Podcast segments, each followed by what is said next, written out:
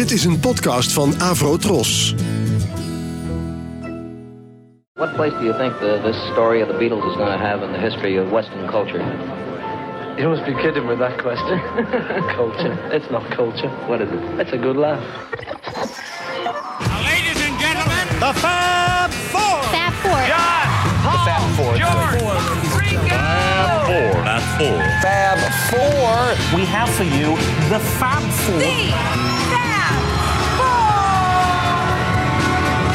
Fab Forecast.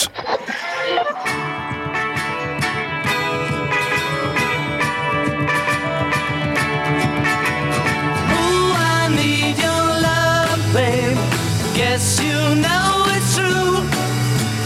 Hope you need my love, babe, just like I need you.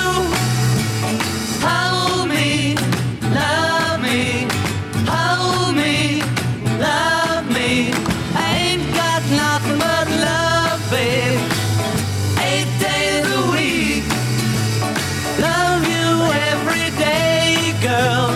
Always on my mind. One thing I can say, girl, love you all the time. Hold me, love me, I ain't got nothing but love, girl. 8 days a week, 8 days a week, I love you.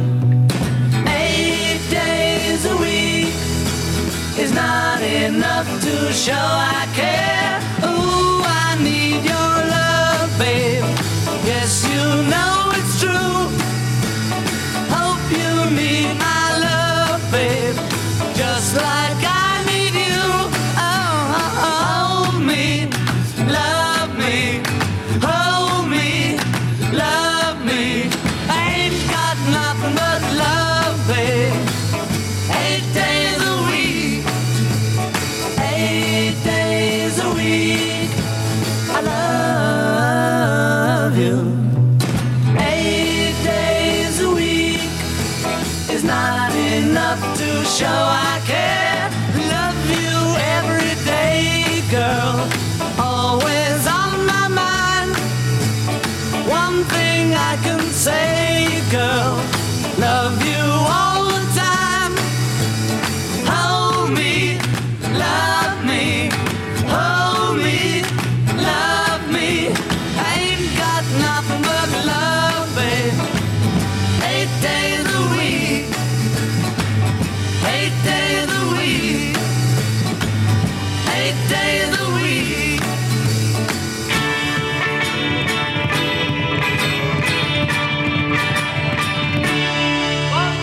Fab Forecast. Goedemorgen, goedemiddag, goedenavond. Fab Forecasters, hier zijn we weer. Wiebo achter de knoppen. En Jan Kees achter de ene microfoon. En Michiel achter de andere. Yes. Nou ja, we gaan nu een onderwerp behandelen waar we eigenlijk niet onderuit komen. En dat willen we ook helemaal niet. De 8 Days a Week documentaire die dit jaar is verschenen. Jongens, waar hebben jullie hem gekeken eigenlijk? In de bioscoop? Ja, ik kreeg hem eerst uit Amerika via een lijntje en gedownload. En daarna hebben we hem samen eigenlijk in de bioscoop bekeken. Ja, want ik zat in Amerika op dat moment inderdaad. Ja. Kees, we hebben het in een hele groep Fab Forecast luisteraars leuk. In Amsterdam. Was dat de eerste keer dat je hem zag, Michiel? Ja. Ja, want ook jij had volgens mij dat illegale kopietje gekregen. Die had ik al wel via, ik denk dat dat een soort Hulu rip-off was of zo. Ja, want daar, dat kanaal, daar was hij al op te streamen in Amerika. Ja. En, maar ik heb die dus niet bekeken. Want ik dacht, ik wil de bioscoopervaring eerst tot me laten komen. Ja. En blij dat ik dat gedaan heb. Ja. Ja, dat had ik zelf ook. Ik had hem mee naar Amerika op mijn iPadje. Maar ik wilde hem daar toch ook kijken. Dus ik heb hem in Chicago gekeken. Jij hebt hem in Chicago, hè? Maar volgens mij in Amerika is dat toch een bijzondere gebeurtenis, of niet? Een film bekijken in een Amerikaanse bioscoop. Mensen reageren er geloof ik ook, hè? Ja, in de bioscoop. Inderdaad. Er wordt keihard gelachen en na afloop ook geapplaudiseerd. Echt, hè? Ja, daar staan ze gewoon op en dan gaan ze applaudisseren. Ja. Nou, heel apart. Maar wel mooi om mee te maken. En wat voor publiek zat daar nou? Nou, toch ook wel wat jongeren hoor. Ja, voornamelijk wel ouder, maar ook echt jongeren. En ja, je hoorde op beelden die wij al kennen, hoorde je ook gewoon echt keihard gelachen. En ja, die mensen die hoorden dat dan voor het eerst. En dan merk je wel gewoon de magie van de Beatles he? En zo. En de dingen die wij allemaal al wel kennen. Maar ja, die werken gewoon goed in zo'n docu. Ja, ik hoorde dat sommigen ook gingen lachen als er dan hele rare achtergrondmuziek en zo werd gespeeld. Dus ze hebben daar een beetje van die liftmuziek-achtige... Sommige dingen wel, ja. En dat mensen zelf... Maar ik weet niet of het bij jou ook zo was, hoor. Maar dat mensen in de bioscoop... Nou, het ergste was met die scène dat er zo'n meisje met zo'n hoofddoekje om en met een enorme grote brilglaas zegt dan over... Over die eyelashes? Of die? Ja. Ja. George's eyelashes! Nou, toen was ze echt, lag de hele zaal plat. Leuk, ja. Ja.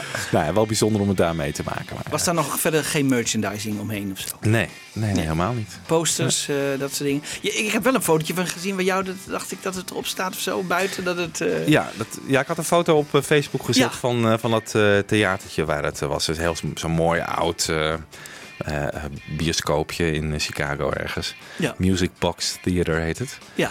En ja, dat was wel echt mooi. Wat je ook uit films kent, hè? Uit de jaren 50, dat soort... Wel goed geluid en zo allemaal. Ja, dat was wel goed voor elkaar. Ja. Oké. Echt heel leuk. Bijzonder om het daar mee te maken. Ja. Nou, we gaan in ieder geval zo horen wat we er zelf van vonden. Even heel kort de ontstaansgeschiedenis van de docu. Je had een productiemaatschappij, die heette One Voice, One World. En die doet geloof ik heel veel op National Geographic. Die focust heel erg op archiefbeelden. En die hebben een oproep gedaan online. Dat kan je misschien nog wel herinneren. Echt, volgens mij is dat wel meer dan 10 jaar geleden. Ja, een oproep om home movies van Beatle-concerten in te sturen. Want er was een plan dus om daar iets mee te doen. Op zich wel een slim plan, want in die tijd dat de Beatles natuurlijk daar in Amerika toerden, kwam de Super 8. Super 8 camera kwam heel erg op. Dus dat is toen heel erg veel gebruik van gemaakt. Maar ja, er kwam niet heel erg veel respons op. Ik denk ook toen Apple zich er op een gegeven moment mee ging bemoeien, want Apple vond het ook wel een mooi project. Toen dachten verzamelaars natuurlijk, die dat ook in huis hadden, die beelden wel van hier kunnen we flink geld voor vangen. En dat was er niet. Dus er zijn maar heel weinig, door die oproep zijn er maar heel weinig home movies binnengekomen.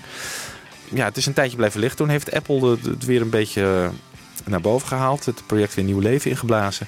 En toen is Ron Howard dus benaderd. Die kennen we natuurlijk allemaal van Happy Days van vroeger. Hè? Daar was hij Richie Cunningham. En later is hij natuurlijk een hele goede filmregisseur geworden. Onder andere Apollo 13 heeft hij gemaakt. Ja.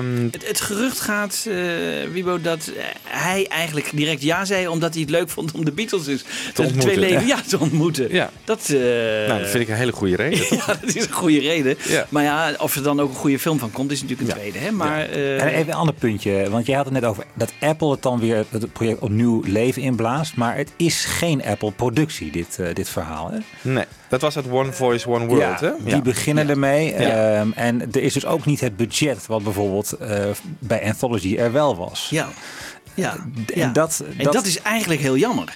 Want als ze hadden kunnen betalen voor die filmpjes... Ja. Dan waren er misschien wel veel meer leuke filmpjes. En er was misschien dat hele inkleuring wat mooier gebeurd. Ja. Dan was er allemaal. Ja. Dan had de film er anders uitgezien. Ja. Ja, dus voor mij, het is nu vanuit het One Voice, One World begonnen. En Apple die springt erop mee, die lift erop mee.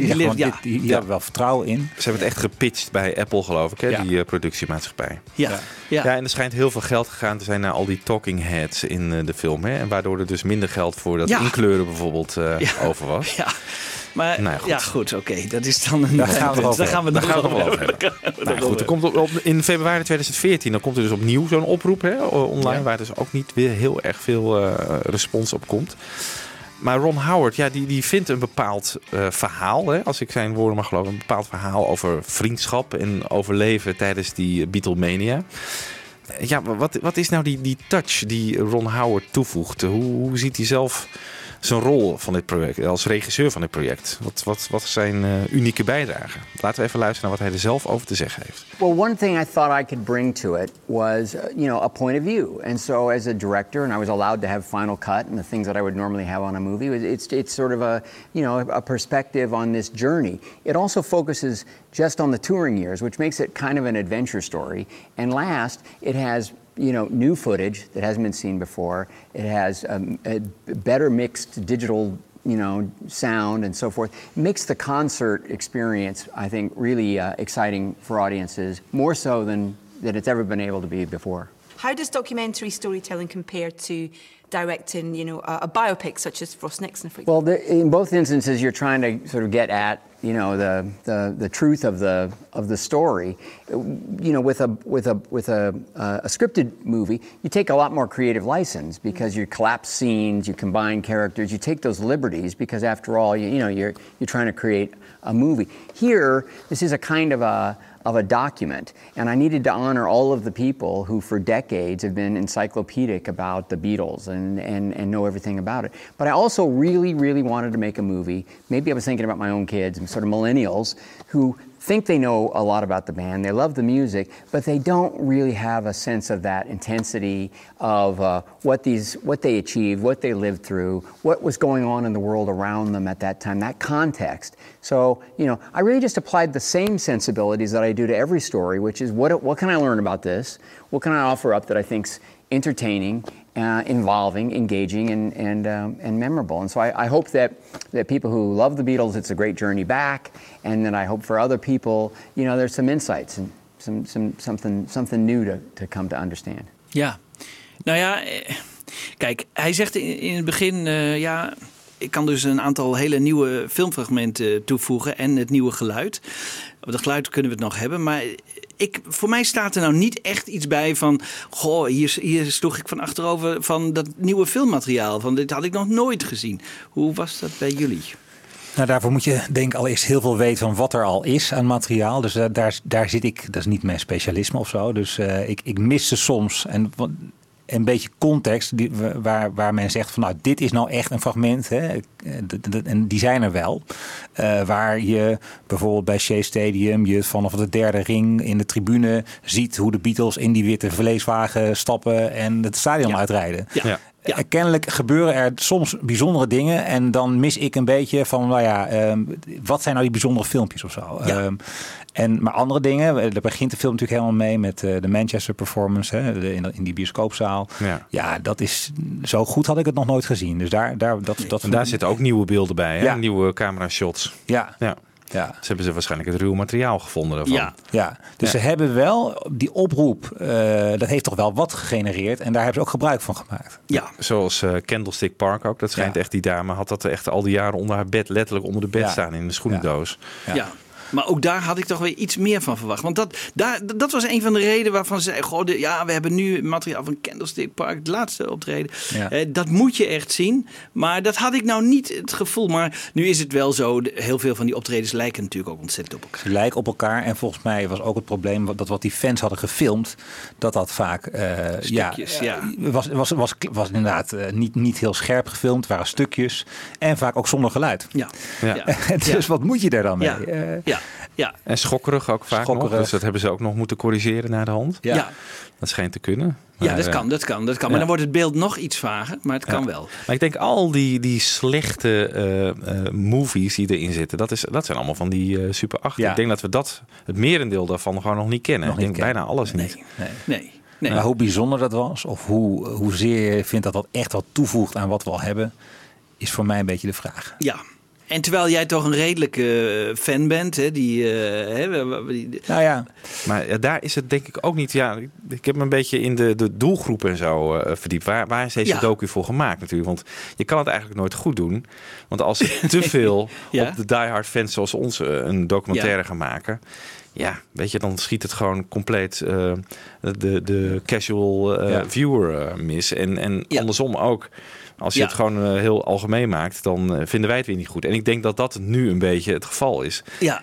En dat ze ons een beetje hebben proberen te plezieren met die wat unieke beelden, die home movies en zo. Ja. Maar heel kort. Heel kort. Heel kort. En het belangrijkste is denk ik gewoon die waar hij ook al net over had. Millennials. Dus dat is die nieuwe groep jongeren die ze graag willen aanboren. En dat is voor Apple natuurlijk interessant. Want dat zou eventueel een nieuwe geldbron zijn natuurlijk. Ja. Hè? En dat moeten we niet vergeten. Maar kijk, voor hun maakt het niet uit of er wat extra... Want die zien dat helemaal niet natuurlijk. Of er wat extra opnamen in zitten. Ja. Ik heb een quoteje klaarstaan van een producer van een film. Die heet Nigel Sinclair. En die vertelt even over die belangrijke tweede. Wij zijn dan de eerste, de echte fans. Maar die belangrijke tweede doelgroep voor van de docu. Ja. We also wanted very much to reach out to the millennial generation. Which is why Apple, as you, I'm sure you know, chose to go in streaming finally. Because they realized that that's where that audience gets their music. So the second audience we really wanted were the millennials, and we decided that millennials famously are more interested in the why and the how of things than the what. They don't really want to know that all the achievements of the Beatles, pulled off. They want to know how on earth did they do that, and that was what interested Ron. How on earth did these guys not go insane with this pressure? And the pressure is pretty clear when you watch this film or you watch actually anything on Beatlemania. It's quite clear that. However much pressure young music stars are in today pales compared to what these guys put up with, because they didn't have an entourage, all that. They weren't protected. They didn't even know to not have their space invaded. So we tried very hard to answer the why question. Why did it work? Which is what led us to talking about the collective, the collective relationship between them, the way they made decisions, the way they were very much focus on each other and not the press or the audience as to what worked. Oké, dus hij zegt we moeten ons ook richten op de millennials en die zijn dus meer geïnteresseerd in niet in zozeer in feitjes als wel hoe hebben de Beatles dat nou geflikt? Is dat nou, val ik het nou goed samen? Ja. Dan snap ik niet waarom er in beeld steeds komt van Please Please Me, zoveel weken op number one. En dat neemt steeds maar af trouwens. Hè? Ja, bij elk album. Ja, dat neemt bij elk album af. Dat is een heel raar feit. Maar goed. Maar het is zeer bepalend voor de toon en de snelheid en de inhoud van deze film. Eigenlijk die tweede doelgroep. Ja. Eigenlijk veel meer dan de doelgroep van de meer doorgewinterde fan. Ja. En misschien ook wel de generatiegenoten van die fan die gewoon niet zo geïnteresseerd zijn. Maar wel, althans niet die hard fan zijn, maar wel naar zo'n film gaan. Ja. Ik vond bijvoorbeeld, als je naar de montage kijkt, het heeft een zeer hoog De Wereld Draait Door karakter. Ja. Als je kijkt van hoe snel en kort en... Ja. Het is niet een film, het is geen rustige kijkervaring. Nee. En dat hoeft voor ons misschien ook niet, maar wij zouden het toch wel heel leuk vinden als we toch iets langere fragmenten soms van muziek. Daar gaat het om, hè? Die muziek van die Beatles. En dat we daar wat langere fragmenten van zouden kunnen krijgen. En die doen ze dan wel in de extra DVD. Maar zeer beperkt hoor. Maar 5 maar. Maar goed. Maar ik geloof dat het echt een wegzep moment is. Hè? Hele optredens van de Beatles erin. Ik geloof dat I Saw Her Standing, dat is de enige volledige die erin zit van de Colosseum in Washington. Ja. Maar verder is het gewoon, En She Loves You toch? Ook van Manchester. Dat is ook volledig. Volgens mij niet hoor. Nee, wordt die onderbroken op een gegeven moment ook door wat anders. Maar goed. Nee, weet ik ook niet. Ja, nee. Maar het is niet veel. Het is niet veel. En dat is, maar op zich snap ik dat wel. Ja, dat je in zo'n documentaire van, laten we zeggen, 90 minuten niet... Laten we zeggen 6 geluidsfragmenten, 6 fragmenten van complete songs kan hebben. Dan gaat het gewoon te veel overheersen. Ja. Haalt een beetje de flow uit het verhaal. Maar af en toe iets meer. Hè? Soms is het wel heel kort allemaal. Ja.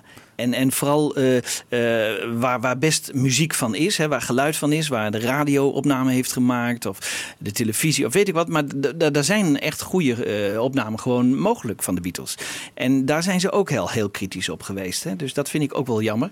Dat de originele, soms hebben ze die gewoon vervangen door een Hollywood Bowl opname of zo. Dat soort dingen. Zoals Manchester, die beginbeelden. Ja. Daar zit gewoon het stadiongeluid. Nou, dat is toch erg, hè? Ja, dat is heel erg. Dat is heel erg. Maar goed, dat vind ik heel erg. Ja. Maar, vind je dat erg? Ik vraag het me af. Ja.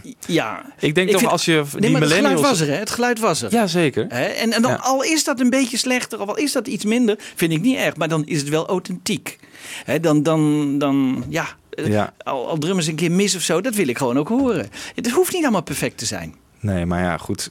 is authenticiteit gewoon een doel geweest om deze niet te voor maken. Hun. Nee, maar het is echt gewoon het Beatle-verhaal aan de nieuwe generatie doorgeven. Ja. Want al die smeuige dingen die tijdens die tour zijn gebeurd, volgens mij...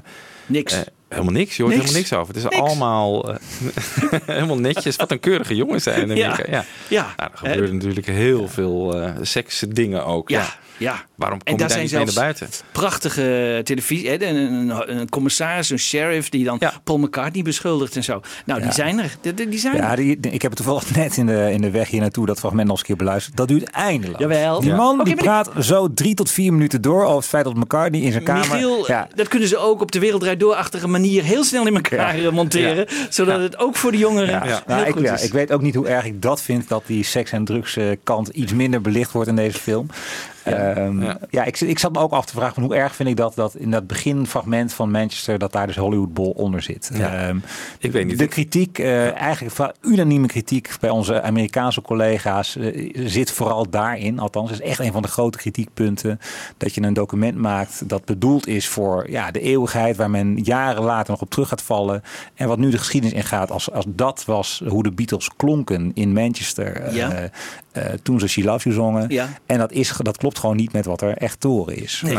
Nog even los van de idiote hoeveelheid geschreeuw die je hoort voor wat in essentie gewoon een theater met een paar honderd man is. Het is echt een rare luisterervaring. Ja. Ja. Want kijk, als wij het over de Beatles in Holland hebben, dan gaan we niet Hollywood Bowl draaien. Hè? Ik bedoel, want dat zou iedereen vreselijk vinden. Hè? Of was dat doe je niet. Dat doe je niet. Nee. Hè? Dan, ook al is die opname nog zo slecht, dan draaien we er gewoon dat. Want dat willen we dan graag horen. We willen weten, we willen er als het ware bij zijn. Ja. We willen, en dat vind ik dan jammer. Maar het verhaal dat ze willen vertellen, het is wel de opening van de film natuurlijk. En daar wil je wel meteen knallen. En ik denk, Hollywood Bowl is het enige live geluid wat echt heel erg, of goed, het beste is opgenomen. Ja, overigens, er zijn wel meer hoor, die wel goed zijn.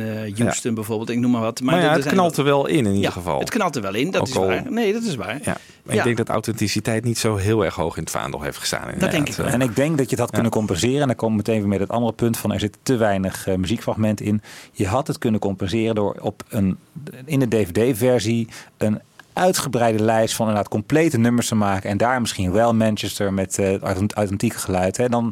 Dan neem je dat effect toch een beetje weg en dan stel je toch beide groepen maak je tevreden, hou je tevreden. Ja. Maar dat is ook niet gebeurd. Dat is ook niet gebeurd, nee. Dat klopt. Dat was een aardig compromis geweest. Nou, wat wel de Apple heeft gesierd is om een echte Beatle-verzamelaar bij het project te betrekken. Hè? Eric Teros. Ik weet niet of jullie die naam wat zegt, maar dat schijnt echt de goeroe te zijn op het gebied van Beatles live beelden. Ron Howard dacht ik ook, maar goed, er zijn er meer hoor. Er zijn er meer. Ja. Hij was in ieder geval bij betrokken. Hij was erbij betrokken. En voor hem was het ook heel erg frustrerend soms het project, want het niet gebruiken van bepaald uniek materiaal. Hij zei van dat moet je daar gebruiken en dat gebeurde niet.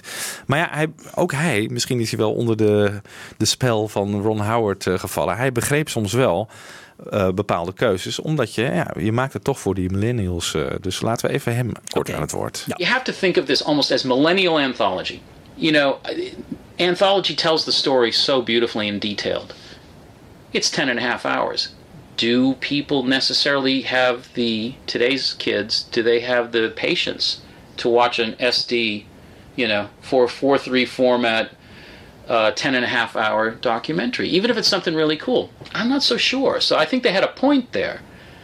So I mean, time will tell. What I still think, would be easy or it would be beneficial to do a really in-depth study of the Beatles as a live working unit in far more detail and leave the studio out of it. Yeah, I think that'd be a pretty viable project. Inderdaad, al dat studio-verhaal, dat er ook doorheen zit. Ja. Ja. Ik denk dat wij van tevoren ook wel met bepaalde verwachtingen het project ingingen. Want het was natuurlijk heel lang de werktitel The Beatles Live. Ja. En de eerste verhalen die al een beetje terugkwamen, het is eigenlijk gewoon een soort anthology light geworden. En dat vind ik wel een hele goede omschrijving eigenlijk. Ja. Waarom die studiojaren gewoon er ook doorheen zitten. De opnames van Revolver, van Rubber Soul en dat soort dingen. Ja. Dat was helemaal maar dat is dan nog kort. Ik vind aan het eind is er heel veel focus opeens op Sgt. Pepper. Hè? Voor een documentaire die eigenlijk waar je het gevoel hebt dat je de hele tijd iemand in je nek zit te hijgen van we moeten snel zijn. En dan opeens is daar ja, ook weer met allerlei stukjes studio materiaal wat we misschien nog niet hebben. Dus dan denk ik ook van, nou ja, is dit nou de plek om dat hier te laten horen? En ook een beetje de gedachte die erin zit van, ze stopt met toeren en het culmineert allemaal in Sgt. Pepper. Ja. En Rolling Stone vond het in 2012 het beste album aller tijden. Ja. Terwijl, ja, het is gewoon een breuk met die niet alleen tot Pepper leidt, maar tot veel meer. En bovendien Pepper. Nee, ik bedoel, Revolver was tijdens hun studiojaren hebben gemaakt, nota bene. Hun tourjaren hebben gemaakt. Ja. Staat tegenwoordig, wordt steeds veel hoger aangeschreven dan Pepper. Dus, en dan krijg je helemaal aan het eind, wordt ook nota bene nog een derde roadie geïntroduceerd. Oh ja. Ik vind soms de balans en de keuzes die gemaakt zijn raar. Ja, dat klopt. Ja.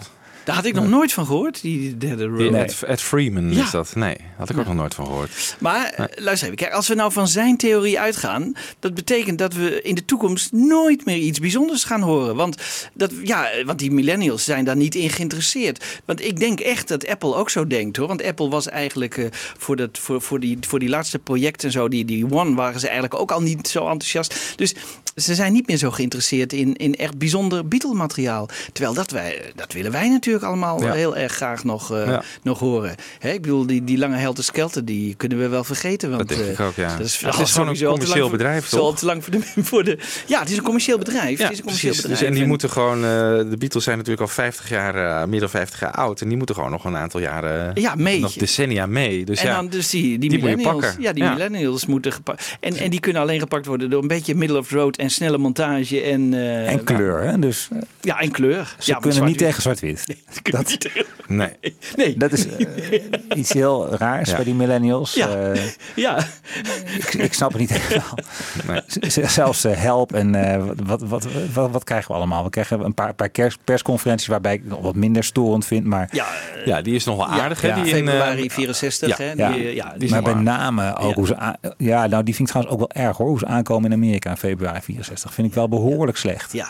Het slechtste vind ik de Washington Coliseum. Die is echt zo slecht. Ja. Die geeft gewoon licht af en toe. Ja, het is inderdaad. Ik weet niet waar je mee moet vergelijken, maar de kleuren, met name op de achtergrond. Hè, als je het ziet van de Beatles aan de voorgrond en op de achtergrond, dat zou donkerder moeten zijn. Maar dat wordt dan heel erg felblauw ingekleurd. Dat is gewoon heel erg raar. Ja, het is echt, maar dat vinden die millennials waarschijnlijk heel mooi. Ja. Ja, ik deed mij een beetje denken aan de inkleuring van Laurel en Hardy in de jaren 80. Ja, in de jaren 80. Exact, daar deed het mij ook aan denken. Ja. En dat was op een slechte manier gedaan. Het was nog heel eenvoudig gedaan. Ja, en daar deed het mij ook aan denken. Daar deed het mij inderdaad aan denken. Ja. Nou, dat is jammer gewoon. Want mooi zwart-wit is helemaal niet erg. Nee, zeker niet. Hè? Dat zit er ook zeker wel bij. Als er maar contrast in zit en... Ja. Nee. Maar er zit dus wel uniek materiaal bij, heb ik dan begrepen. Ook van nog een andere man die aan het project heeft meegewerkt. Dat is Paul Crowder. Hij was de editor. En hem is dus gevraagd van wat is nou het unieke materiaal? Wat hebben we nou nog nooit eerder gezien? The Sweden footage, I don't think that's ever been. I'm pretty sure that's never been seen before. We may have been, that was the first time in public for certain. It may have been seen by a handful of collectors in the past. There was some footage out of the crowd in Melbourne that's never been seen before, as the Milan footage. Only a few frames have ever existed, and it's more of a secret. Is that real? People are like, did that really exist or not? And now it does, obviously.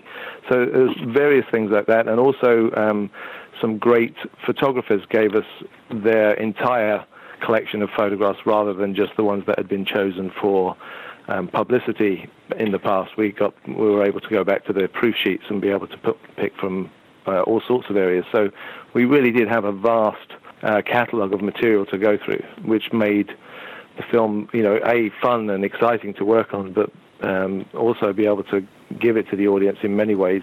In a fresh format visually. Nou, dat zijn dus die home movie beelden inderdaad. Ja. En dus een aantal foto's die nieuw schijnen te zijn. Ja. Nou, wel veel hoor, want die ik nog niet kende of toch wel heel erg heel vaak hele mooie treffende foto's gevonden. Ja. Dat Zweden was dus ook allemaal nieuw, dus, maar nee, op zich... er zit wel wat bij. Ja, ze hebben ons wel een beetje proberen te pleasen. Ja. Wat dat betreft is dat wel bewonderenswaardig. Ja.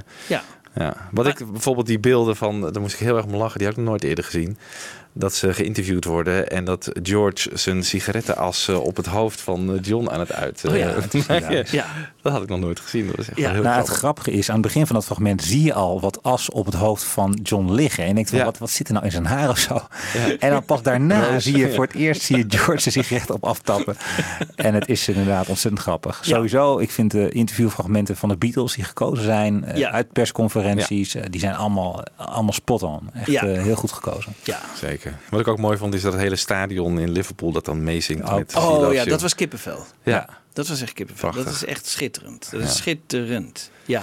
En wat ik wel heel erg goed geluk vond, want ik dacht van jeetje, wat wordt er snel naar Amerika geschakeld en zo. Dat hele Cavern en Hamburg gedeelte wordt overgeslagen. Ja. Dat komt wel een beetje aan bod in dat gedeelte over Brian Epstein. Ja. Dat vond ik wel een hele mooie overgang. Hè? Dat begint dan met...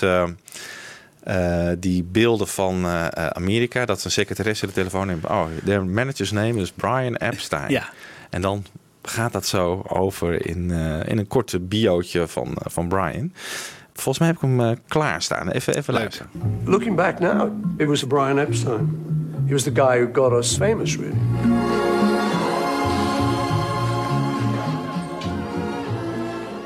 En dat is dat liftmuziekje erbij.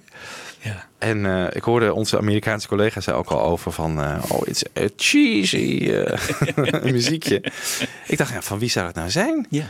En, George Martin?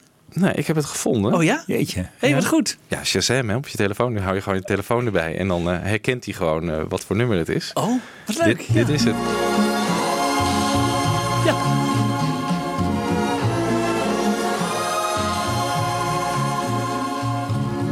En het heet... Ja, wat is het? No More Sweet Music van Hooverphonic. Kennen jullie Hooverphonic? Ja, nee. Een recente band is dat, toch? Dat is een Belgische band. Ja. Oh ja? Die nu nog steeds muziek maakt. Ja, in de jaren 90 hebben ze volgens mij hun eerste album uitgebracht. Maar het is dus een modern gezelschap van twee Belgische mannen... die nu al met de derde zangeres werken of zo. Hoe komen ze daar dan bij? Geen idee. Dit heeft wel een beetje de feel van de jaren 60, hè, van filmmuziek, een beetje zo, die ding. Ja, maar, een beetje retro. Maar het is dus gewoon een modern... Het album komt ergens uit 2004 of zo, ik weet het wel. Ja.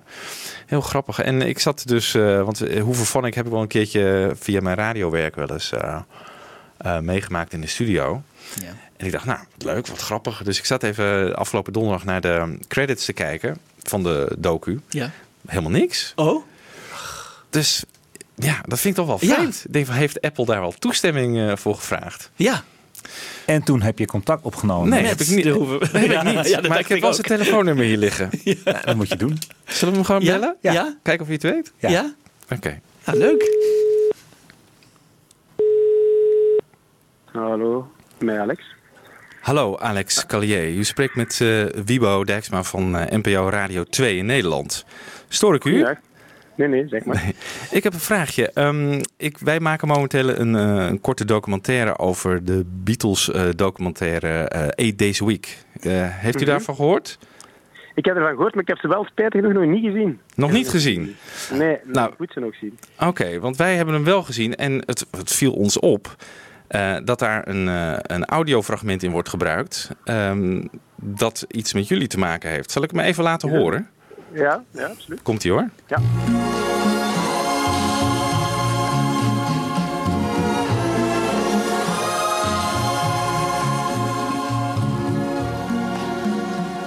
Dat moet u toch bekend voorkomen, of niet? Absoluut, dat is een sample van Mancini. Een sample van Mancini? Dat is een filmmuziek. En we hebben dat gesampled in No More Sweet Music. Maar wel met toestemming. Dus het is wel een gebeurd. Dat is het. Nou, ik dacht namelijk dat ik een leuke primeur voor u had. Dat uw muziek was gebruikt in een Beatles-docu. En ik heb in de credits gekeken. En dan werden jullie niet genoemd. Maar... Nee, maar het is wel... op de nieuwe Beyoncé's hebben we wel vermeld. We hebben wel op haar Facebook en op haar Wikipedia een vermelding gekregen. Omdat in Lemonade... zit er een nummer 6, ik ben de titel kwijt, en er is een nummer waar dat de Ivy Hay sample op gebruikt wordt, die op de wiki zit, maar ze hebben ze wel vermeld van dat via ons is eigenlijk dat ze contact hebben en zo het gesampled hebben, maar dan toch het originele gebruiken. Dus daar hebben we dan toch de credits uit. Voilà. Oké. Nou, misschien hebben ze jullie versie wel gebruikt als ter inspiratie. Dat zou wel leuk zijn. Nou, wat grappig. Nou, leuk dat u even commentaar wilde geven hierop. Dat is graag gedaan. Oké, fijne avond. Oké, dag. Oké, dus het was een sample van Mancini. Ja, Henry Mancini. Dat is natuurlijk van de Pink Panther en al die films. Dus, En dan is het ook niet zo'n probleem. Maar nou, dan is het nog steeds een probleem natuurlijk. Maar nou, ik heb wel een... Ik kan me vaag herinneren dat er wel bij stond in de credits. Iets van... Henry Mancini. Ja, nou, Michiel heeft volgens mij de DVD bij zich. Hij loopt nu. Ik ben aan het... Oké, wat leuk, ja. Dus dan klopt het wel weer, hè, jaren 60, veel muziek uit die tijd. Want zo klonk het in onze oren ook. Ik dacht eerst, het is George Martin zijn orkest, weet je wel. Had ook nog een beetje gekund. Maar, ik zie het inderdaad in de credits staan. Het is het nummer Luyon, ik weet niet of ik het zo goed uitspreek, van Henry Mancini inderdaad. En... het wordt daadwerkelijk genoemd in de aftiteling van de film. Nou, dan zijn ze gekleerd. Ik dacht, we hebben Apple even lekker in een lawsuit. En ook de erven van Mozart en Vivaldi hoeven zich ook geen zorgen te maken. Die worden er ook gedraaid in de film. En die worden ook keurig de credits. Ja. Dus zo'n Shazam, waar ik het dus mee ontdekt heb, dus zo'n app op de telefoon, die herkent dus gewoon de moderne muziek. Het is niet zo'n oude machine. Nee, niet die oude, die zit er niet in. Oh, wat grappig. Nou, leuk. Oké. Hebben we toch even iemand kunnen bellen daarover van Hooverphonic. Ja. Alex Calier. Ja, hebben we toch weer een klein geheimtje weer onthuld over de muziek waar het vandaan komt. En dat over klassiek en Mozart had je het net. Dat is ook wel grappig. Hè? Dat werd op een gegeven moment in de docu ook een Howard Goodall. Dat is een componist. Die vertelde wat over het vergelijking van de Beatles en Mozart en Schubert. En dat was op zich wel, vond ik wel een heel komisch... ergens wel een komisch fragmentje. Laten we even snel luisteren. The thing about the scale is that writing lots of songs is not particularly difficult. Volume is not the thing. The extraordinary thing about the Beatles is the amount of great songs. Schubert wrote about 800 songs, of which probably 100 are absolutely beautiful melodies. The other 700, pretty good. The only comparison with that kind of level of melody may be Mozart. Very, very high volume of very good melodies. You have to wait a long time then till you get someone who's up in the hundreds. And that's when you hit the Beatles. Which is why I think you can compare them in some ways, because of the sheer volume of the invention. Ja, dus Schubert heeft 800 geschreven van 700 moi. Dat is niet zo... Middle of the road, maar 100 hele goede. Ja. Over referentiekaders voor millennials gesproken. Schubert. De lieren van Schubert. Ja. Ik vraag me even af welke millennial... Ik zou het niet één kunnen noemen trouwens. Nee. Ik ben niet eens een millennial. Nee, dat winterlieder en zo.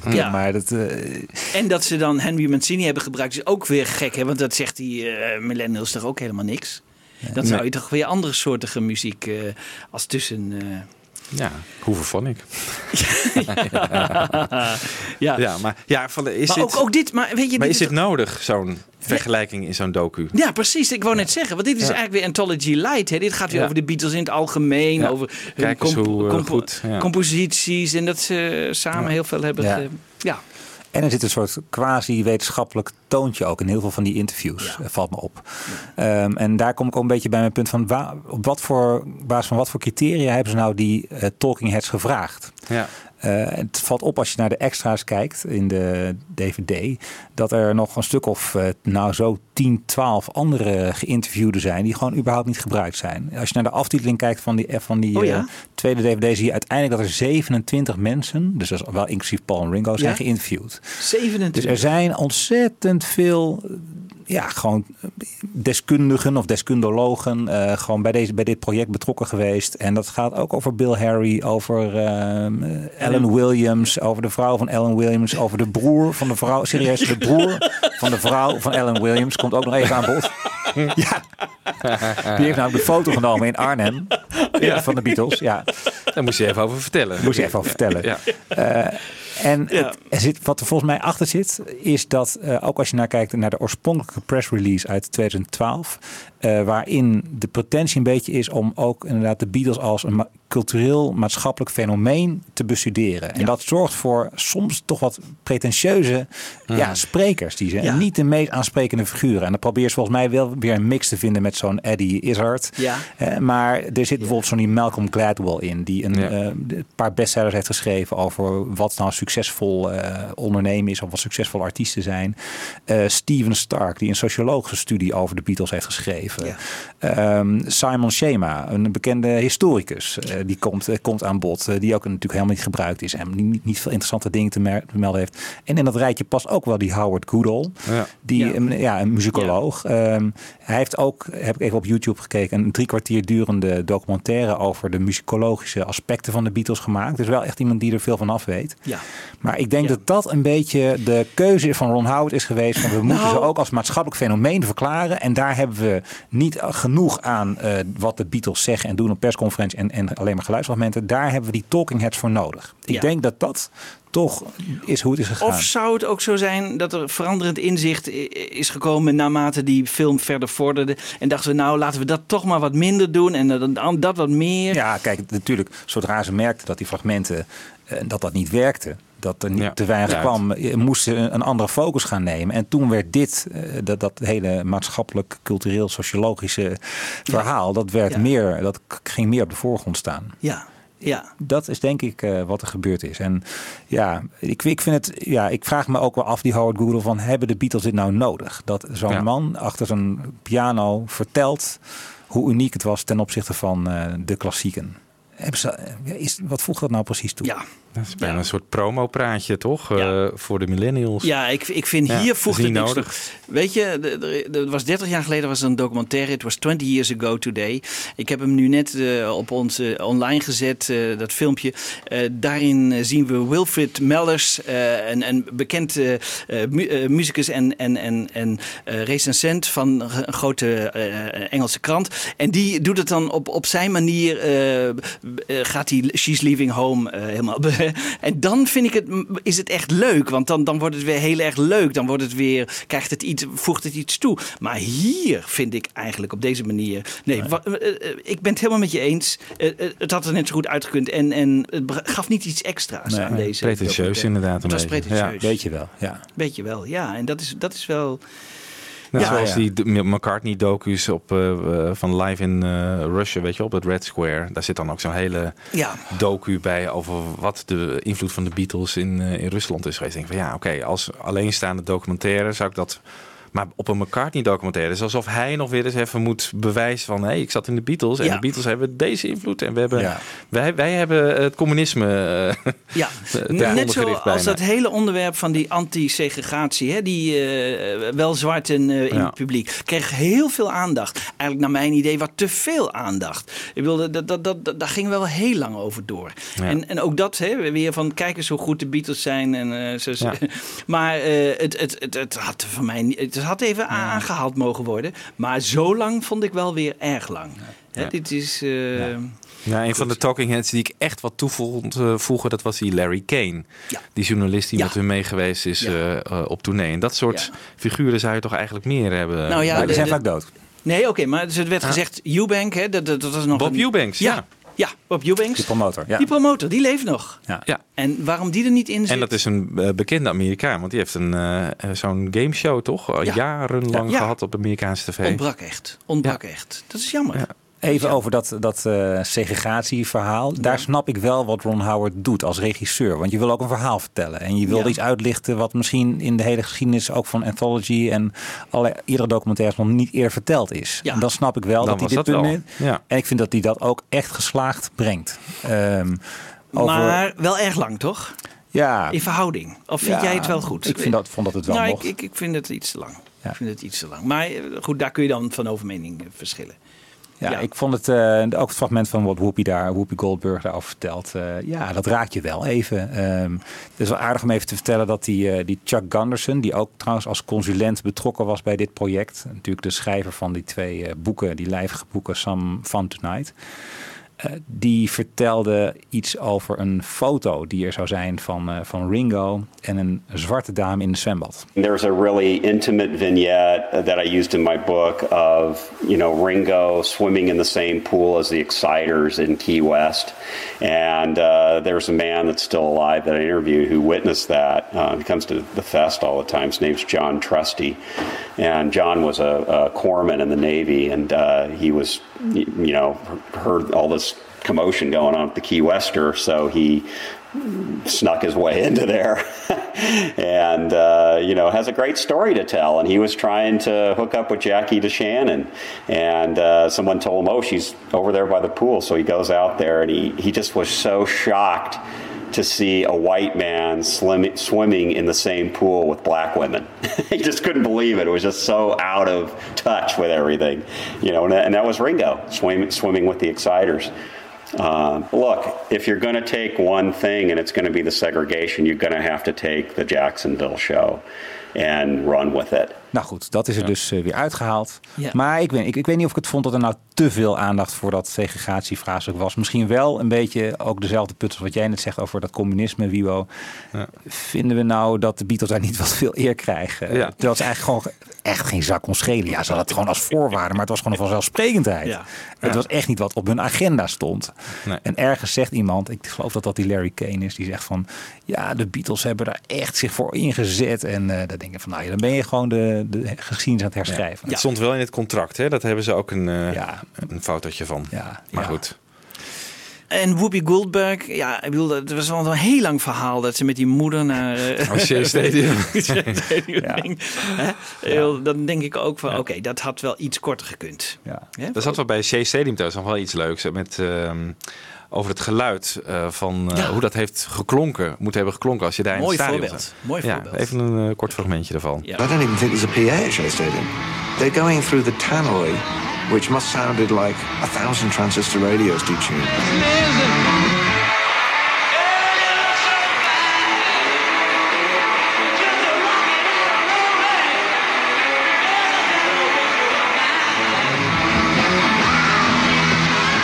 We did the house PA, you know, and on first base is Willy Wonka, or whatever they said. That's the equipment we had. Willy Wonka. Maar nu even, want Ringo komt hier aan het woord. En die zegt, that's the equipment we had. Heeft hij het dan over wat hij hoorde? Want daar gaat het ook vaak over. Ik lette op de bewegende kont van... Nee, dit hoorde hij niet. Nee. Daar gaat het niet. Dit gaat eigenlijk over wat het publiek hoort. Ja. Ja, het was gewoon over de PA van inderdaad, wat de Base One, Willy Wonka. Ja.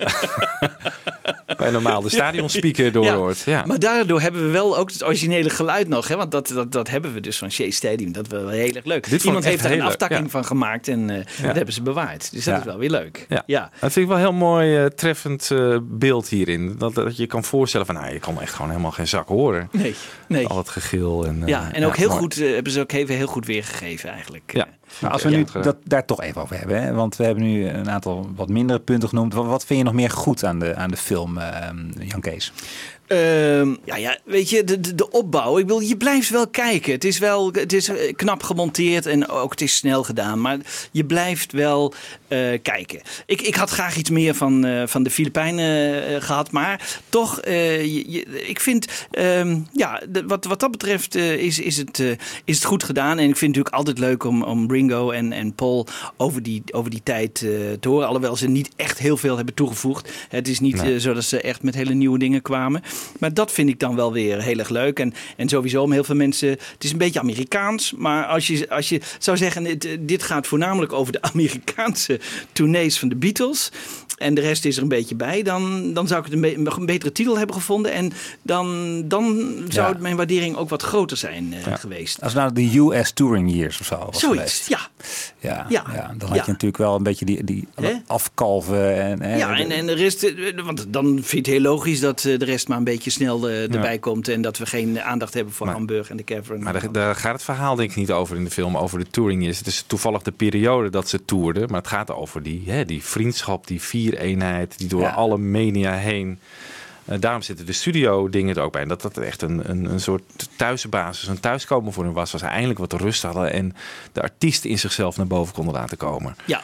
Maar er is geen moment dat ik me even verveeld heb of zo. Of dat ik dacht van nou... Nee, er zit snelheid in. Er zit snelheid in. Ja.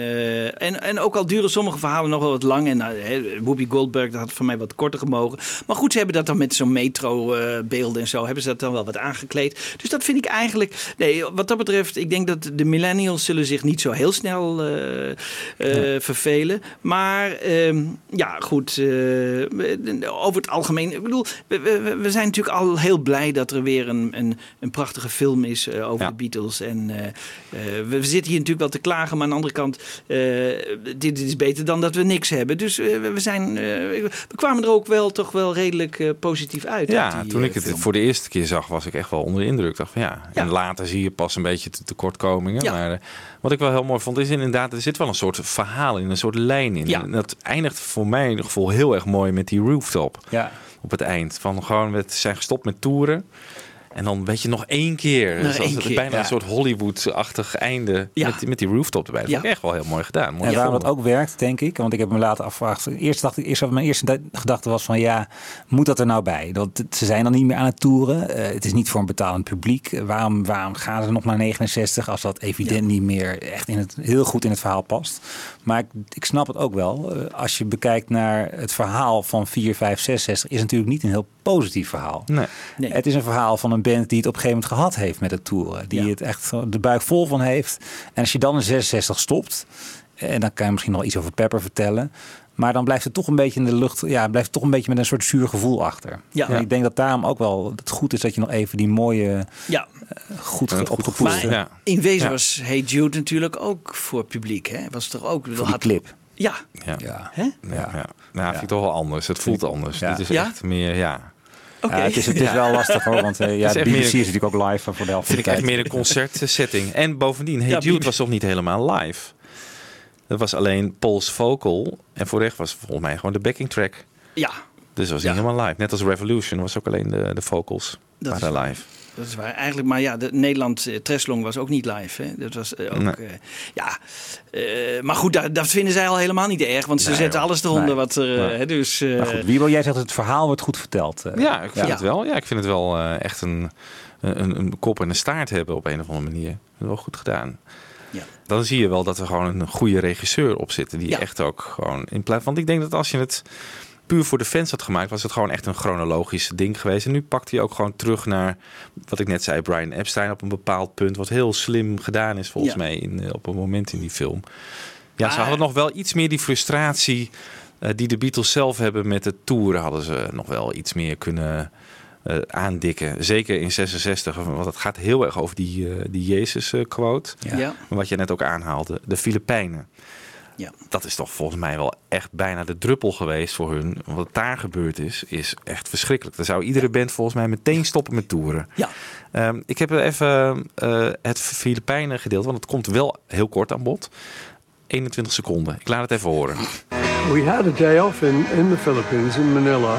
And then somebody said, you're supposed to be visiting the palace. Madam Marcus had invited us to dinner. Brian had told her no. Then the next morning, someone brought the newspapers. Beatles snub president. Ja, dat is het dus. Ja, dat is het. Dit is echt alles wat ze over Filipijnen vertellen. Terwijl ze toch bang zijn voor... Ze waren bang voor hun leven. Toen ze daar weggingen uit, uit het hotel. Ja, ze hebben geen cent eraan verdiend. Ze hebben alles moeten inleveren. Ja. En Mel Evans, dat zit dan wel in Anthology, die zegt van tell Lil I love her. Weet je, dat is een vrouw. Want die dacht echt van die moest uit het vliegtuig. Ja. En ze zijn getrapt op het vliegtuig. Ja. Nou ja, dat is toch wel... En wat ik ook daar miste is een soort connectie met die ambassadefeestje in Washington. Oh ja. Want daar wordt nota bene vrij uitgebreid in beeld gebracht. Ja. Terwijl de Beatles dat volgens mij als aanleiding hebben gehad van wij gaan nooit meer naar dit soort gelegenheden voor de elite die ons uitnodigt. Dit was de eerste, maar de laatste keer in 64 al. Met dat haarincident. Ja. Dat komt helemaal niet te sprake. En dit was gewoon dus een policy. Een policy om niet naar dit soort dingen te gaan. Ja. Ja. En dat was al aardig geweest als ze daar even een soort draad hadden getrokken. Een rode draad hadden getrokken. Ja. Zeker. Dat denk ik ook. Gemiste kans. Heel jammer. Maar dat was niet Amerika. Dus dan. Nee, en volgens mij is dat ook wel een beetje de En waarom er weinig Hamburg en Liverpool in zit. Ja. En dus ook Filipijnen. Er zijn weinig bewegende beelden van. En volgens mij is dat echt gewoon ook policy geweest. Van Amerika bestaan dus heel veel bewegende beelden. Ja. Ja. En daarom hebben ze dat heel veel gebruikt. Producer Nigel Sinclair die zegt... er is vraag gesteld, waarom is in de docu zoveel op Amerika gericht? En dit zegt hij erover. We tried very hard to represent the European touring. But the problem with the European touring is it's from country to country. And the journalists on the tours would change. So if they did 16 gigs around Europe, you wouldn't have a Larry Kane with them going for everywhere. And you didn't have this, because the United States is such an enormous country, they ended up, particularly in 1964, with not only Larry Kane, but also Ivor Davis and various other journalists that went with them on the tours. And there was the continuity and the perspective which allowed us to have a story and a sense of explosion. In Europe, because their journey up was more incremental, and because when they would go to Sweden, there'd be one set of journalists covering them, and then they'd go to Frankfurt and somewhere else. You never quite got the capacity to develop this story. Plus, the explosion in America was at an exponential level, and it took them to the rest of the world, as you know. And then the other thing is, like the British tours, which I wish we'd had more of that, just is not that much footage.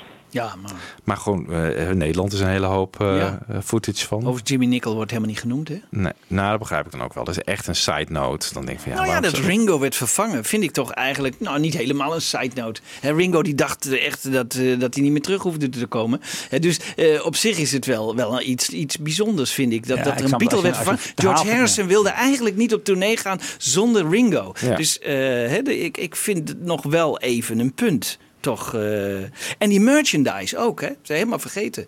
Dat is een enorm debacle geworden. Daar is echt tientallen, honderden miljoenen is daarmee verdiend.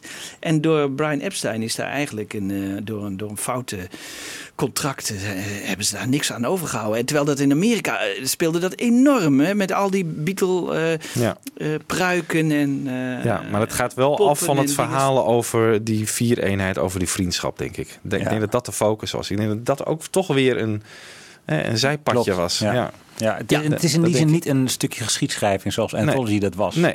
Het is misschien ook niet een documentaire. Het verhaal is centraal. Ja, het is echt een film waarin je gewoon echt keuzes moet maken. Ook, en ik vind dat Ron Howard dat toch goed doet.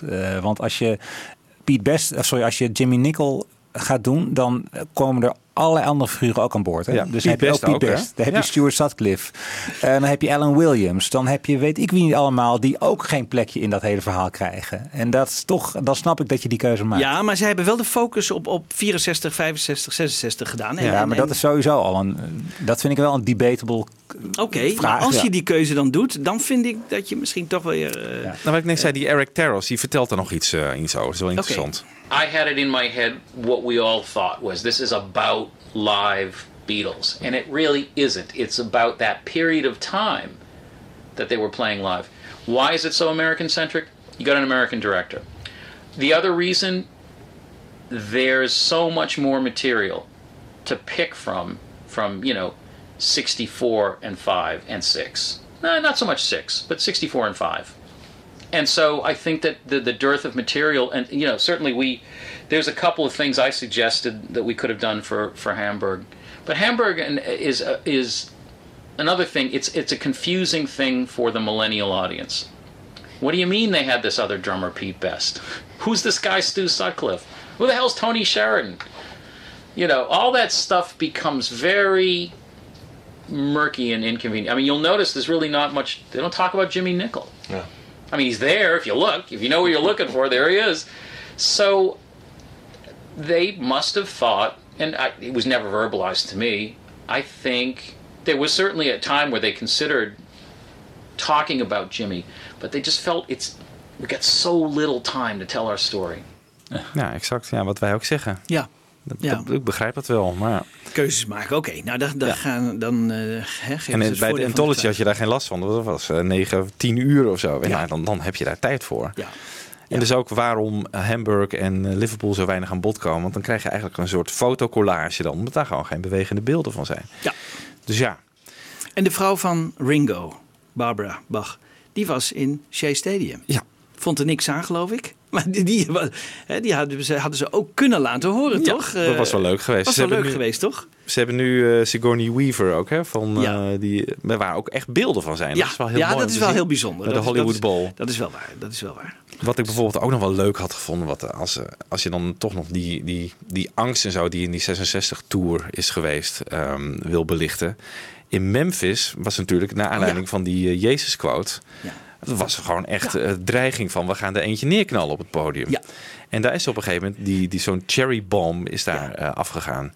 Daar zijn geluidsopnames van. Daar is geluid van. Ja, dat hadden ze toch minimaal kunnen laten doen. Dat was dat wel even laten horen. Oké.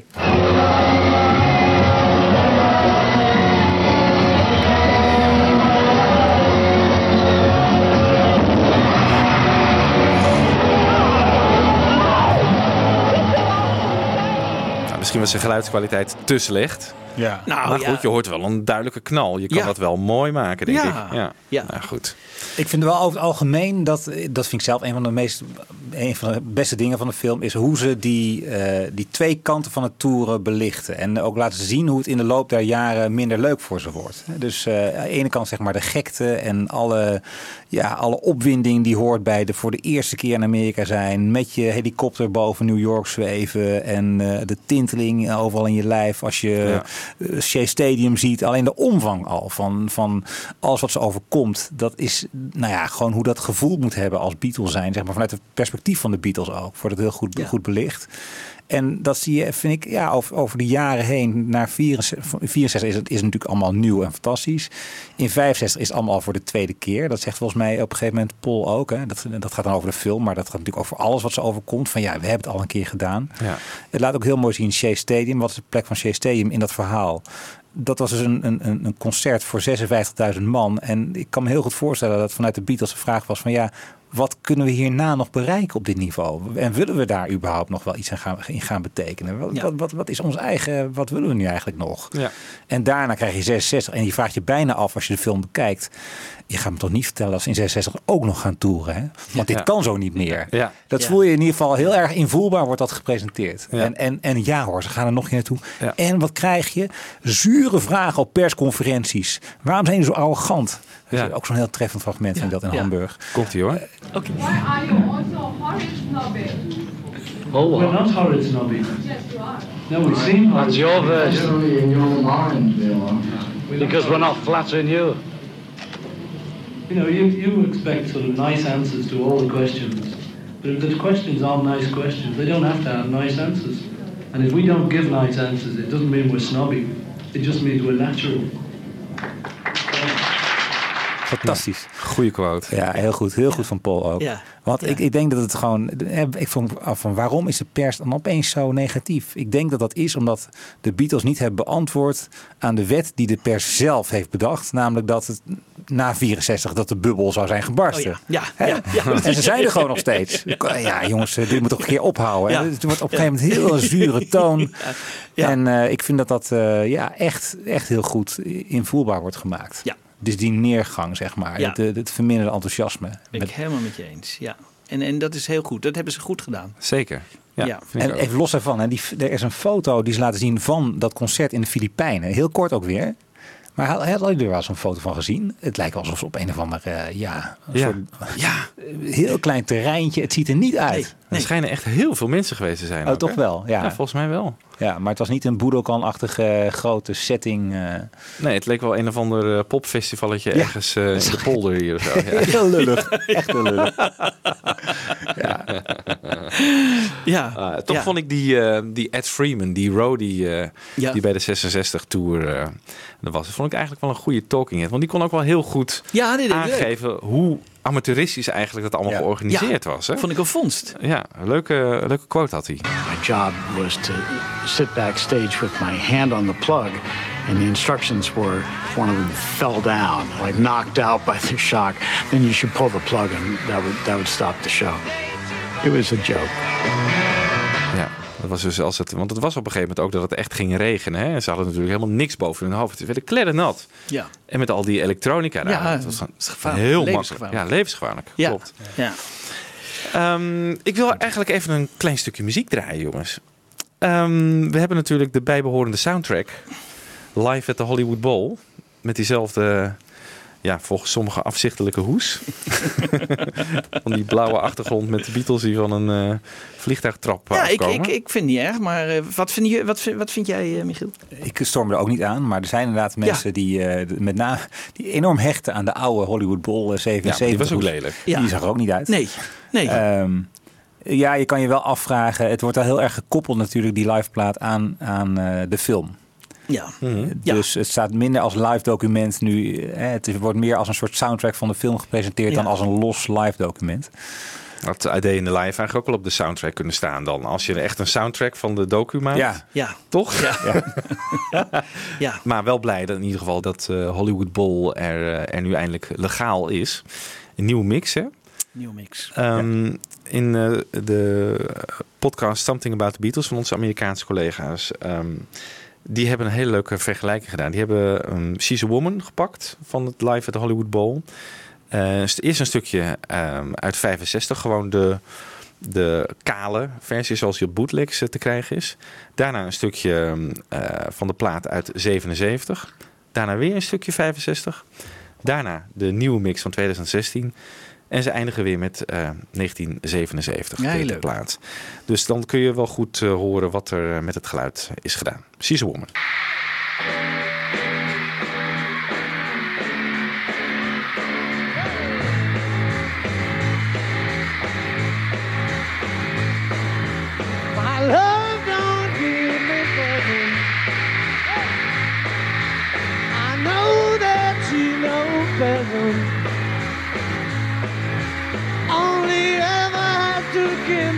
Love forever and forever. My love don't give me forever.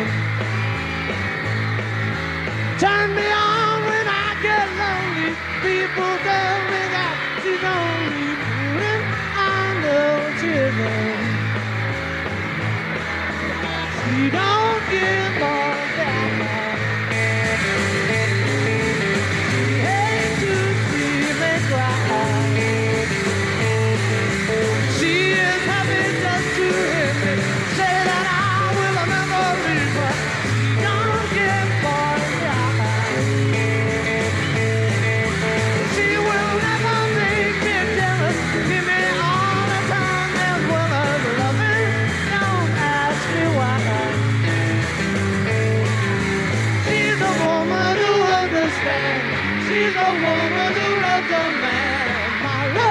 Love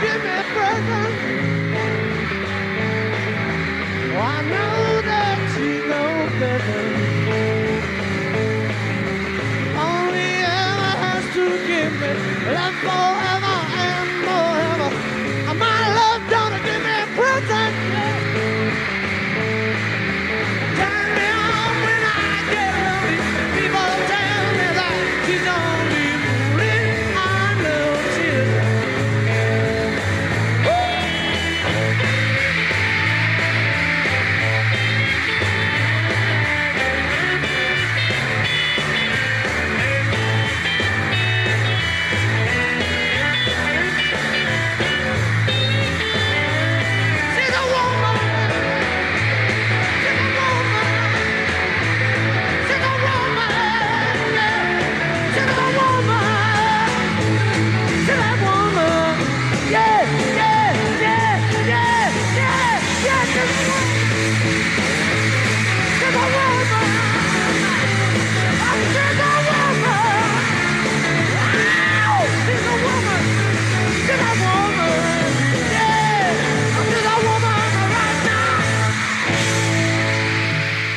Wat voornamelijk aan de 2016-versie opvalt, is dat er heel veel galm op de vocalen is gezet. Ja, dat was ook de kritiek, hè? Dat is veel kritiek op. Ja. De ritmesectie is wel echt lekker vet geworden. Die is van naar voren gehaald. Dus daar zijn de meningen echt wel heel erg positief over.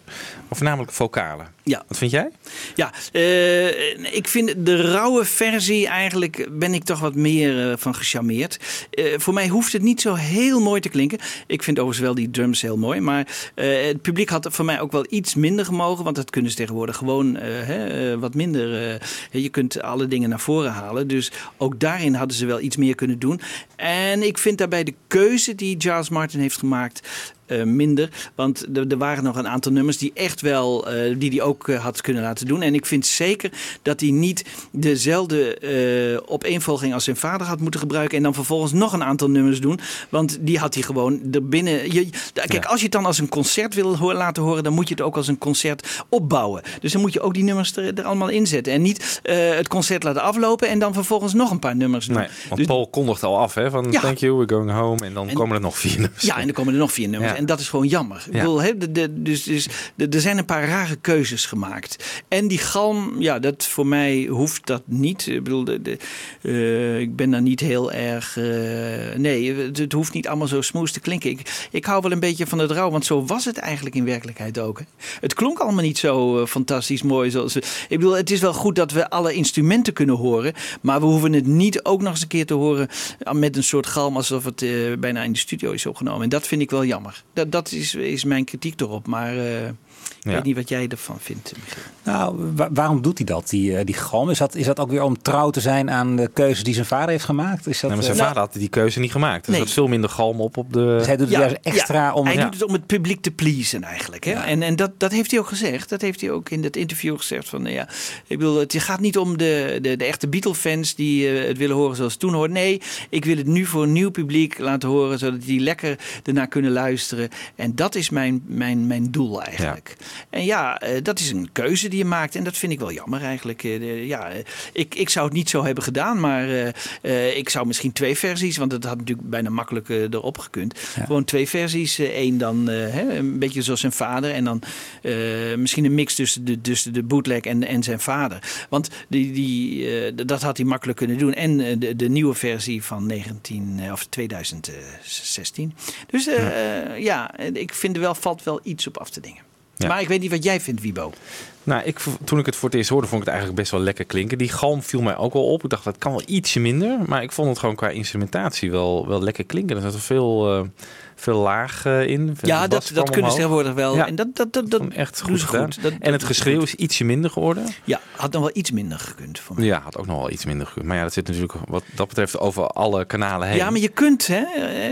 Tegenwoordig met die. Maar eerlijk gezegd, weet je, ik heb het 1 keer geluisterd en dan gaat het de kast in. Ja, dat is waar. Het is het is geen cd die je toch voor je plezier iedere keer wil opzetten. Nee, en ik denk dat we een beetje verschil met onze Amerikaanse collega's die echt Hollywood Bowl echt in hun muzikale DNA hebben zitten, zeg maar. Al van 30 jaar lang Beatles verzamelen. Ja. Dan heb je natuurlijk altijd wat meer die bagage neem je mee. En dat hebben wij misschien iets minder.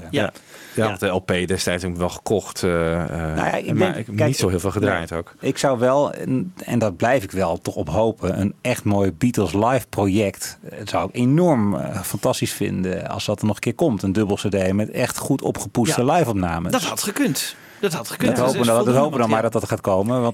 Daar hoef je niet op te rekenen. Nee, denk het ook niet. Nee, dat is echt te slechte geluidskwaliteit. Ja, maar ze willen het ook niet. Ze willen het ook niet. Ze willen het gewoon bij Apple niet. Dus, maar als ik dingen hoor, je kan het toch wel een dubbel CD maken, zoals wij net ook een show hebben gedaan over 63. En dat kan je toch je kan toch wel een 20-tal nummers die gewoon acceptabel zijn op zijn minst bij elkaar harken.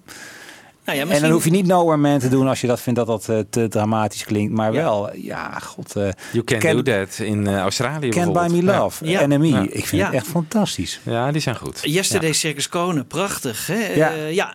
Nee, je hebt gelijk. Misschien moeten wij dat nog eens een keer dan doen hè, wat we... we zijn ermee begonnen. Maar dat we zeggen van dit zou een cd kunnen zijn die je gewoon zo had kunnen uitbrengen. Maar nu is het helemaal. Hè? Want de Beatles Live is nu afgesloten. Dus daar komen ze ook niet meer op. Nee, want in die zin baat me een beetje zorgen. Jeff Jones is ook als uitvoerend producent nu betrokken. Hè? Dus er zit echt een Apple-stempel op. Ja. De appeltjes die vliegen ook om de oren als je het pakket bij elkaar hebt. Dus het heeft inderdaad ook wel een beetje voor Apple. Waarschijnlijk nu gaat het de kast in als dat is het Beatles Live-project geweest. Ja, nu kijken we weer naar het volgende. Terwijl wij het gevoel hebben van daar zit nog wel wat meer aan de kant. Het smaakt naar meer. Ja. En dat is wel jammer en Nee, dat gaat niet gebeuren helaas. Hey, en de DVD heeft natuurlijk een aantal extra's. We hebben het al even kort aangehaald. Ik heb ze 1 keer gekeken. Michiel heeft deze week nog gekeken. Ja, het is een vrij uitgebreid document. Dus niet een DVD geworden met dus de uitgebreide geluidsfragmenten, zeg maar, de complete geluidsfragmenten zoals we die misschien hadden gehoopt als fans. Maar wel toch vrij uitgebreide fragmenten die me een beetje het gevoel geven dat het een soort cut-out zijn. Althans wat op de director's cut. De director's cut, zeg maar. Dus er zijn gewoon vrij fragmenten van 25 minuten, van 17 minuten. Goed gemonteerd. Ook weer met veel leuke foto's. Weer heel veel interviews. Je ziet echt dat een aantal talking heads toch echt dus erbuiten zijn gebleven. Dus een Paul Greengrass, die Stephen Stark die ik al noemde, die Simon Schama. Nou, van de andere talking heads zijn er nog meer uitgebreide fragmenten. En nou, met name de Words and Music and Early Clues to a New Direction. Dat zijn echt goed, zijn interessant. Zijn ook interessant, vond ik, omdat Ringo er vrij veel aan het woord komt. En die hoor je praten over stukjes Beatles-geschiedenis die we hem nog niet waar ik hem nog niet eerder over heb gehoord praten. Heel vaak is natuurlijk Anthology, was het toch Paul en John die over van alles en nog wat, over alle nadelen van het toeren en over hoe de Beatles als eenheid optraden in de studio en naar buiten toe. Nou, al dat soort dingen, daar gaat nu Ringo het over zeggen. En dat vond ik wel echt een meerwaarde van die DVD. Ja. Je moest ook echt lachen om Alan Williams, hè? Ja, Alan Williams, dat is echt die eerste manager van de Beatles. Dat is nu een man van, denk diep in de 80. En of hij had zijn kunstgebied uitgelaten. Hij is in ieder geval onverstaanbaar. Hij wordt ook ondertiteld in de film.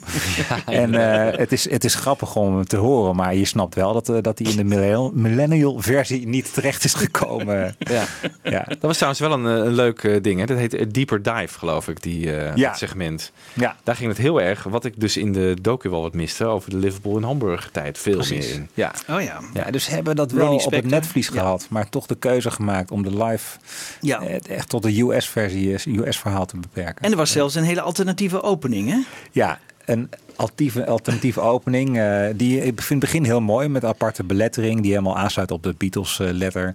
Maar daarna zie je die Malcolm Gladwell, die zeg maar die keel met dat Art Garfunkel-achtige kapsel. Die komt meteen met een of andere theorie. Nou, dat is misschien nog wel aardig om even te vermelden, want dat interview zit er dus wel in. En die Malcolm Gladwell heeft als theorie, en daarom is hij denk ik ook als talking head gevraagd, dat wil je succesvol zijn met iets, je er 10.000 oefenuren in moeten hebben zitten. Ja. En dat verhaal, dat zit niet in de film. Opvallend genoeg is hij de man van die 10.000 hour claim, zeg maar. Ja. Dat is zijn concept.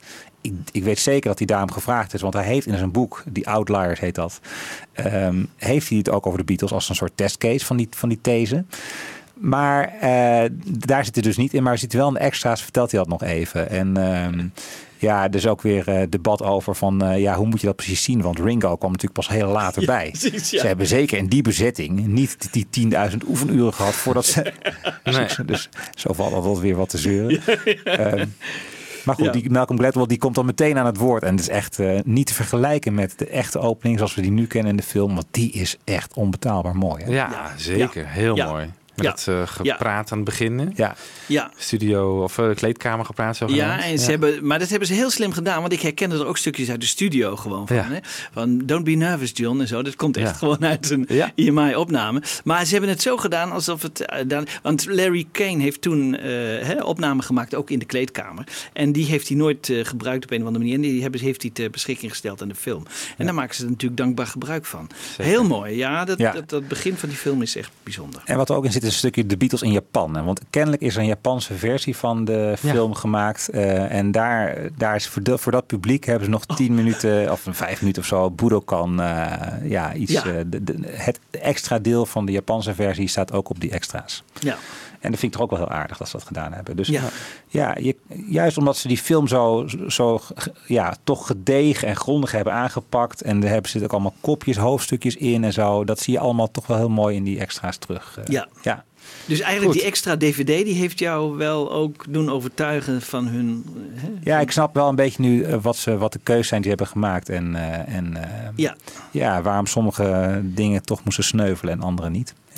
Ja, maar goed, die kunnen we dan alsnog bekijken op die extra DVD. Ja zeker. Ja. Hey, eindoordeel. Dat is wel even leuk om een cijfertje te geven, toch? Voor de DVD en voor de extra's? Jan Kees heeft de extra's niet gezien. Nee, de extra's niet gezien. De film natuurlijk wel. De film geef ik een 7,5. En de CD een 7 min. Oké. Michiel? Nou, voor mij, ja, bij mij zit het breekpunt voor de film toch vooral in. Ik vind dat als je het over de Beatles live hebt, dan mis ik toch de context van Liverpool en Hamburg, zeg maar, van Engeland in 1962. En misschien nog vanaf 60, zeg maar. Dus ook al snap ik dat er geen bewegende beelden van zijn, daar had echt iets meer mee gedaan kunnen worden, denk ik. Dus ik vind wat dat betreft het gewoon het feitelijke verhaal net wat tekortschieten. Maar waar ze dan wel het oppikken, ja, nou, ik heb het al gezegd, hè, ik ben dus echt wel enthousiast over de film. Ik zou de film denk ik wel een 8+ willen geven. En die extra's voor mij een 8,5.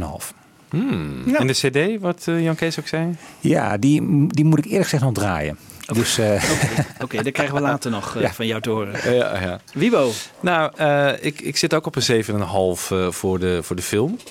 Ik vind het toch wel goed gedaan. Een aantal, wat jij ook aanstipte, Michiel, de Liverpool en Hamburg. En voor mij echt de Filipijnen. Dat was echt gewoon heel erg gemiste kans. Ja, de Liverpool Empire 63. Daar schijnen prachtige beelden van te zijn. Maar die is helemaal niet gebruikt. Hè? Nee, ook niet gebruikt. Nee, jammer. Nee. Gemiste kans. Ja. En ja, toch wel die Amerika-focus vind ik toch wel een beetje wat arrogant van zo'n Howard dan ook. Om dat te doen. Terwijl... er over bewegende beelden gesproken in Europa in 64. Genoeg bewegende beelden zijn. Ja. Die zitten maar heel erg kort in. Ja.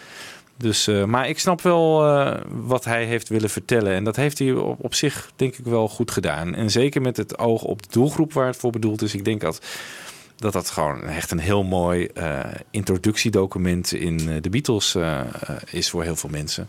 Met een iets bovengemiddelde interesse erin. Maar wij als diehard fans... die komen er een beetje bekaaid vanaf. En ik denk dat in de toekomst ook wel zo zal blijven. Ja. Dat wij er bekaaid van gaan afkomen. Nou, want ons hebben ze al. Dat is toch een somber vooruitzicht. Wel. Ja. Vind ik toch wel jammer. Ja. Wat zou het volgende project zijn? De Studio Years natuurlijk. De Studio Years. Ja. Heel veel. Dat zien we niet gebeuren. Nou, we wel blij zijn als iets met Sgt. Pepper 50 jaar doen, maar dat zit er waarschijnlijk ook niet in. En dan moeten ze waarschijnlijk ook het uiteengaan van de Beatles belichten. En dat is natuurlijk een te negatief verhaal. Nee, je bedoelt Let It Be? Ja, maar, als de Studio Years zouden doen. Oké, Studio Years. Ja. Maar Sgt. Pepper 50 jaar, hè. Maar ze hadden ook Revolver 50 jaar natuurlijk kunnen doen. En daar hebben ze ook niks aan gedaan. Nee. Dat is toch jammer eigenlijk. Maar Revolver is natuurlijk wel een minder bekend album bij het grote publiek. Sgt. Pepper zou inderdaad kunnen. Dat is gewoon, dat kent iedereen. Ja. Maar dan zouden we zo langzamerhand wel wat weten. Wat gehoord hebben. Ja. We horen helemaal niks. Ik denk niet dat er wat gaat gebeuren. Nee, ik denk het ook niet. Nou ja, en daarna de Magical Mystery Tour, dat hebben we al gehad. En de dubbele witte. Ja, daar zou ze natuurlijk een prachtige extra cd van uit kunnen brengen. Ja. En Let It Be, dat willen ze niet echt. Hè? Daar zijn ze niet heel enthousiast over. Nee. Dus ik ben heel benieuwd wat het volgende project gaat worden van Apple. Want hij heeft toch de opdracht gekregen, Jeff Jones, om die Beatles onder het publiek... Nou ja, hier is dat wel gelukt. Hè? Dat is hier wel gelukt, denk ik, Ja, dat hè, om het enthousiasme levend te houden. Dus... we zijn heel erg benieuwd. Moet wel listen blijven verzinnen. Want dit was in 2015 was zijn grote scoop. De Beatles op Spotify voor de millennials. Ja. Dit is dan. Dus past in die trend dat er nu een film voor de millennials is. Ja. Ik vraag me wel af. Ja, wat is het volgende? Wat is het volgende? Lego, dat soort dingen. Dat is Lego. Yellow Submarine, hè? Ja. Pas dan wel in een trend, hè jongens? Hebben hem door? Zeker. Wat dat betreft zou Anthology nu niet meer gemaakt worden. Ik denk dat we daar echt heel blij mee mogen zijn dat we dat hebben. Inderdaad. Inderdaad, zou niet meer gemaakt worden. Nee. Een videospelletje met de Beatles of zo? Rockband hebben we gehad. Rockband hebben we gehad. Dus, een ander videospel. Een soort videospel voor de millennials. Ik weet het niet. Zijn benieuwd, maar het zal ons toch waarschijnlijk minder bekoren dan wat voor de jongeren. Maar goed, we zijn benieuwd. Denk ik ook. Ja. Nou, mannen, bedankt. En we gaan eruit met een hele humoristische quote van John, die ik in de film echt enorm heb gewaardeerd. Dat was dat die bij de ambassade is in Amerika.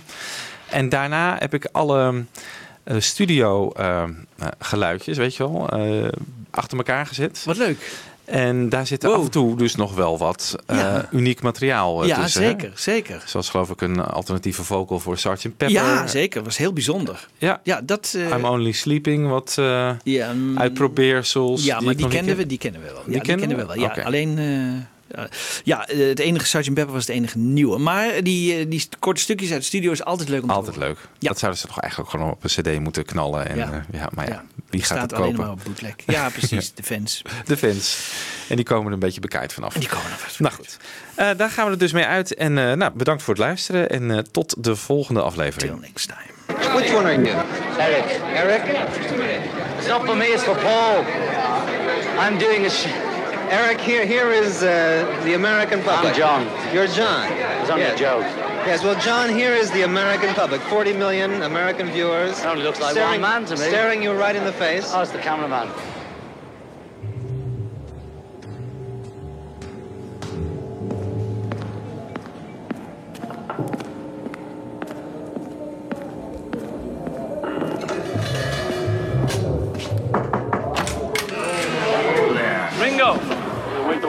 It dies a death. Thank you. You're right, George. The absolute stage. He's going on in these big boots. I'm going on in booties pants, so when I bend down, I hope you don't split open. You're really alive. Paul's all right, he's got his jacket on. Have a towel, excuse me. Yes. Don't be nervous, John. I'm not, Macca. The cases are still at the door. I got something in my head, you know, and all the walls of Rome couldn't stop me. You're right, pickled onion. Ah! You said we'd miss out a bit late. You're coming in the wrong halfway through the solo. So what was it, 12 bar? Wasn't it? The studio was like our little haven. Once we got back there, we knew we could experiment. He goes...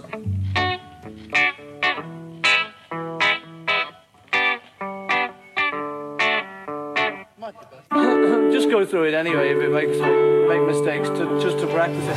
Try to remember, John, and if I don't, well, it's just too bad, isn't it? Okay. Is it just me and you? 1, 2, 3, 4. Oh,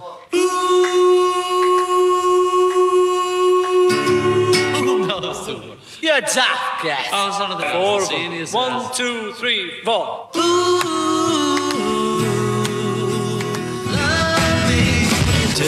George, what did it sound like with the bass doing a funny thing? Did it sound any good or did it sound just like utterly crap? I think it's a good idea. It might be all right. No, let's do it again. Take 3. 1, 2, 3, 4. At the very beginning, George Martin was the only man who could press the button to record. We'd play it and do it. Oh, did you get that, George? I'm getting up, yes. Wonderful for you. Lovely. Keep that one. Mark it fab. Do you want to have a listen before we go on to the next one? Ready here in there. We'll just have to have a go of it, you see. Oh, you're a right pickle, aren't you? I know. On the early records, George Martin was a god. To begin with, I was very much in charge because I was the kind of schoolmaster teaching them everything. We'll do it again. So we'll try and get it good, too. Yeah. I'm just going to start recording. Okay. Red line's on. Every minute of the day, someone wanted something. I'm a loser, and I'm not what I appear to be. I was singing the wrong words, though. So after the solo's done, the light's on. You might as well have a go, see what's on. Let's go for one. See if we're all in tune when we play, George. Girl, take 1. Is there anybody going to listen to my story? All about the girl who came to stay. Sorry. Well, are you going to keep that one, please? Why don't you leave it on? Yeah, just leave it out again. Okay. I'll just have to vamp it up a bit. Now he tells me. We were having more fun in the studio. It was getting more experimental. The songs were getting better. More interesting. Then I wake up early in the morning, lift my age, and I'm still old. Eh? There weren't like big plans. You know, sometimes it just unfolded. Complete fluke. Okay, ready?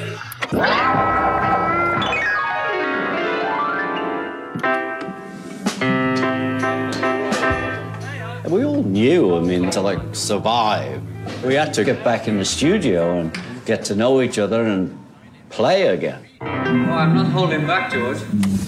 I'm giving my all. Oh, God. Mal!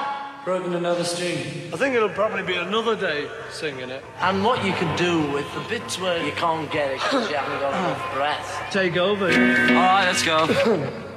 In one way, it was good because we went into the recording scene and really sort of expressed ourselves through the records then, because we could no longer do it outside. Rightio!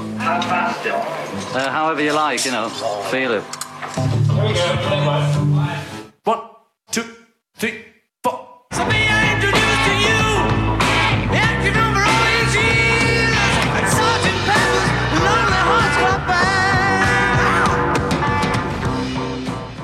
I'll be overpowering this time. Oh, good.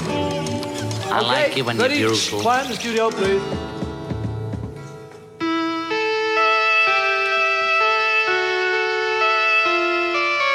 Picture yourself in a boat on a... Go right in with it, like me. Take those quicker. Cellophane flowers of yellow and green.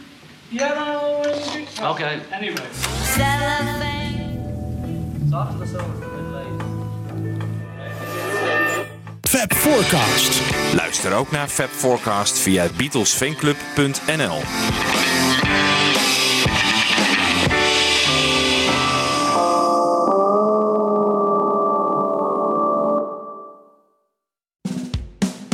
Dit was een podcast van Avro Tros. Wij maken tientallen podcasts per week. Van klassiek tot pop, van actueel tot archief, van reguliere radioshows tot speciaal voor podcast gemaakte programma's. Kijk voor meer podcasts op avrotros.nl.